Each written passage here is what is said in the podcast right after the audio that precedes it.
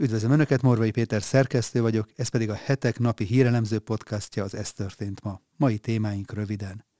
Tovább dögöd a Qatar Gate. Részletes beismerést tett a volt baloldali Európa Parlament alelnök, és elismerte, apját kérte meg rá, hogy rejtse el a korrupciós pénz nagy részét. Ukrajna csak a kezdet volt?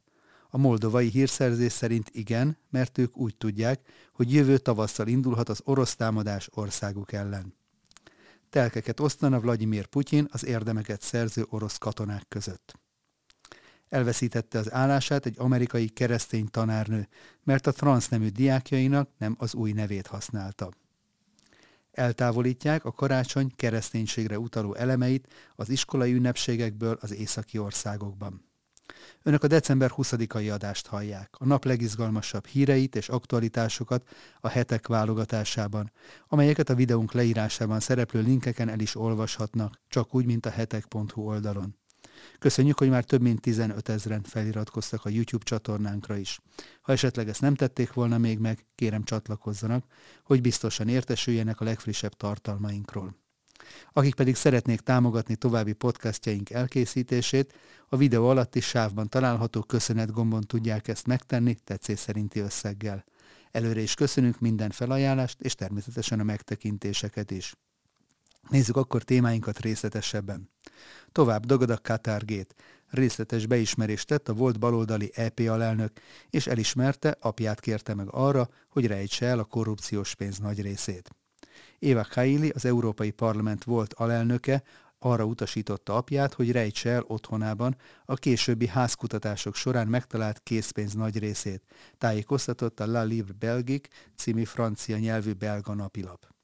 A napilap internetes felületén azt közölte, hogy a fogva tartott görög szocialista EP képviselő rendőrségi kihallgatása során tett részleges vallomást az apjának szóló megbizatásról, akit akkor állítottak elő, amikor egy pénzelteli bőröndel távozott egy brüsszeli szállodából.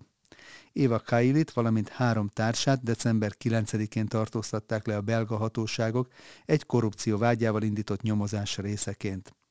A belga rendőrség közlése szerint közel másfél millió eurót foglaltak le a brüsszeli régióban tartott házkutatások során a korrupciós ügyben. Kylie őrizetbe vett élettársa, az olasz Francesco Giorgi, egy belga szocialista EP képviselő, Maria Arena asszisztenseként dolgozott. Georgi a múlt héten tett vallomásában beismerte, hogy tagja volt egy olyan lobby szervezetnek, amelyet Marokkó és Katar is arra használt, hogy beavatkozzon az Európai Parlament döntéseibe. A vádlottak között van továbbá Nicolo Figa Talmanaka, a No Peace Without Justice nevű civil szervezet igazgatója, valamint egy volt olasz szocialista EP képviselő, Pier Antonio Panzeri is, aki jelenleg a Fight Impunity nevű brüsszeli székhelyű civil szervezet elnöke. A belgiumi Haren börtönének női részlegében fogvatartott volt európai parlamenti alelnöknek és társainak december 22-én csütörtökön kell megjelenniük a bíróság előtt arról, hogy egészen a per kezdetéig őrizetben maradnak-e, ezen a csütörtöki meghallgatásukon döntenek majd. A vád ellenük az, hogy bűnszövetkezetben való részvétellel, pénzmosással és korrupcióval gyanúsítják őket. Az Európai Ügyészség kérte a volt EP alelnök mentelmi jogának a felfüggesztését is. Ide kapcsolódó friss hír, hogy az Európai Bizottság beperelte Magyarországot, a lépés üzenete pedig egyértelmű. A pedofil ellenes törvény visszavonása lehet az egyik feltétel az uniós pénzek kifizetésének. A karácsonyi brüsszeli zsarolás részleteire holnapi adásunkban még visszatérünk. A németországi korrupciós botrányokról és média hazugságokról pedig a Scholz kormány egyéves évfordulója kapcsán beszélgettünk Vida Ákos Münchenben élő újságíróval. Ukrajna csak a kezdet volt? A moldovai hírszerzés szerint igen, mert ők úgy tudják, hogy jövő tavasszal indulhat az orosz támadás országok ellen. Az Ukrajnával határos Moldova hírszerzése attól tart, hogy az országot jövőre orosz támadás éri, közölte Alexandr Mustatea, a hírszerzés vezetője az állami televízióban. Nem az a kérdés, hogy az Oroszországi Föderáció újabb offenzívát indít-e a moldovai köztársaság terület ellen, hanem az, hogy mikor – hangoztatta a hírszerzés vezetője. Úgy vélte, hogy ez már az év első harmadában megtörténhet. A hírszerzési vezető azért emlegetett újabb offenzívát, mert a Moszkva barát szakadár Nyeszter melletti területen már állomásoznak orosz békefenntartók. A térség az 1992-es polgárháború után kinyilvánította függetlenségét Moldovától, de ezt egyetlen ENSZ tagállam sem ismeri el. Mustatea arról is beszélt, hogy hírszerzési értesülések szerint Oroszország össze akarja kapcsolni területével a Nyeszter menti köztársaságot és Moldovát. Igen, világosan megmondhatjuk, hogy ide akarnak jönni, mondta a vezető. Hozzátette, hogy a moldovai fővárossal, Kisinyovval kapcsolatos orosz katonai tervek egyelőre nem világosak, de a veszély valódi és nagyon éles. Telkeket osztana Vladimir Putyin az érdemeket szerző orosz katonák között. Rendeletben tett javaslatot Vladimir Putyin orosz elnök Moszkva megye, a Krím és Szevasztopol vezetésének, hogy az ukrajnai háborúban érdemeket szerző katonák és az elesettek családjai között ingyen osszanak ki telkeket. A hivatalos jogi információs portálon közzétett a katonák és családtagjaik szociális támogatásáról rendelkező jogszabály azt javasolta a regionális hatóságoknak, hogy fogadjanak el olyan szabályokat, amelyek a földtörvénykönyv vonatkozó rendelkezései értelmében ingyen biztosítják a földterületekhez jutást. Putyin ugyancsak aláírt egy törvényt, amely a mozgósított állampolgároknak jogokat biztosít a korábbi állásuk megpályázásakor, ha a munkaviszonyuk a bevonulásuk miatt szűnik meg. Az elnök kézjegyével látta el azt a jogszabályt is, amely 2023-ra több mint 16 ezer rubelben, jelenlegi árfolyamon mintegy 90 ezer forintban állapította meg az oroszországi minimálbért. Elveszítette az állását egy amerikai keresztény tanárnő, mert a transznemű diákjaiknak nem az új nevét használta. Beperli a tankerületet az a keresztény tanár, aki azért veszítette el az állását, mert nem volt hajlandó más névmást használni a magukat transzneműnek valló diákjai esetében. A pedagógus szerint az iskola döntése megsértette a szólás és vallásszabadsághoz való jogát.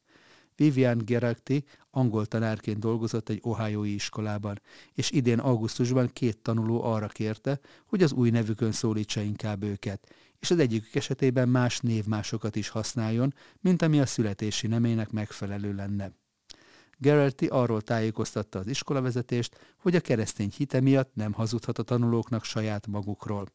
Az oktatási intézmény viszont arról tájékoztatta a pedagógust, hogy közalkalmazottként félre kell tennie a meggyőződését, majd még aznap felmondásra kényszerítették és kikísérték az épületből. A tanár azzal érvel, hogy jogtalan volt az állásából történő menesztése, mert az amerikai alkotmány garantálja a gondolatszabadságot, amiben bele tartozik annak a szabadsága is, hogy az embernek más legyen a véleménye. Gerartinak a hite nem az diktálja, hogy a vallásos meggyőződéséről beszéljen az iskolában, és nem is volt ilyen szándéka. De a hite alapján tartózkodnia kell az olyan megnyilvánulásoktól, amelyek a hite szerint erkölcstelenek, tisztességtelenek vagy ártalmasak, állítja a jogvédő szervezet. Az ADF szerint a pedagógus meg szeretné védeni a gyerekeket a visszafordíthatatlan és az életüket megváltoztató döntésektől, amelyeket később megbánhatnak, például a pubertás blokkolók szedésétől, a hormonterápiáktól és a nem váltó műtétektől. Eltávolítják a karácsony kereszténységre utaló elemeit az iskolai ünnepségekből az északi országokban. Finnországban, Norvégiában és Svédországban is gendersemlegesen és vallástalanul ünnepelnék a karácsonyt az oktatási intézményekben, hogy ne sértsenek ezzel más vallású diákokat. Finnországban már évekkel ezelőtt megállapította az ombudsman helyettes, hogy az egyenlőségről szóló törvény értelmében illegális a templomokban karácsonyi ünnepségeket tartani, ha azok iskolák szervezésében valósulnak meg, és például felolvassák azokon Krisztus születésének a történetét a Bibliából, vagy prédikációt tart egy lelkész. Az oktatási intézmények ezért igyekeznek a keresztény tartalmától megfosztani az ünnepet, hogy kedvezenek a másban hívőknek is. A Finn Oktatási Tanács kiadott egy nemzeti útmutatót, mely szerint az iskolákban tartott karácsonyi ünnepségek sem lehetnek vallási tartalmúak, viszont az megengedett, hogy hagyományos karácsonyi dalokat énekeljenek, mert ezek úgymond a finn kultúra részét képezik. Az iskoláknak tájékoztatniuk is kell a szülőket arról, hogy az ünnepek során milyen tevékenységeket fognak végezni a diákok, és bizonyos részein nem kötelező a részvétel. Norvégiában gendersemlegesen és a vallási elemektől mentesen ünneplik a karácsonyt. A hagyományos Szent Lúcia napi ünnepség idén már nem a szent életéről, hanem a fényről és a szeretetről szólt, hogy a muszlim diákokat ne sértsék ezzel. Némely szülők nem támogatták, hogy a gyerekeik részt vegyenek a Lúcia ünnepségen, ami a karácsonyhoz kötődik.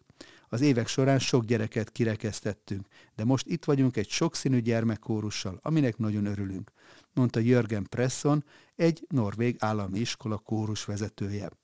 Kritikusok szerint azonban az iskola a muszlim követeléseket teljesítette azzal, hogy megfosztotta az ünnepeket a keresztény tartalmától, és az oktatási intézmény ezzel azt üzeni, hogy a hit veszélyes dolog, és a lépéssel a keresztény tanulókat is megsérti. Nos, ennyi fér bele mai ajánlónkba. Morvai Pétert hallották az Ez történt ma, december 20-ai adásában.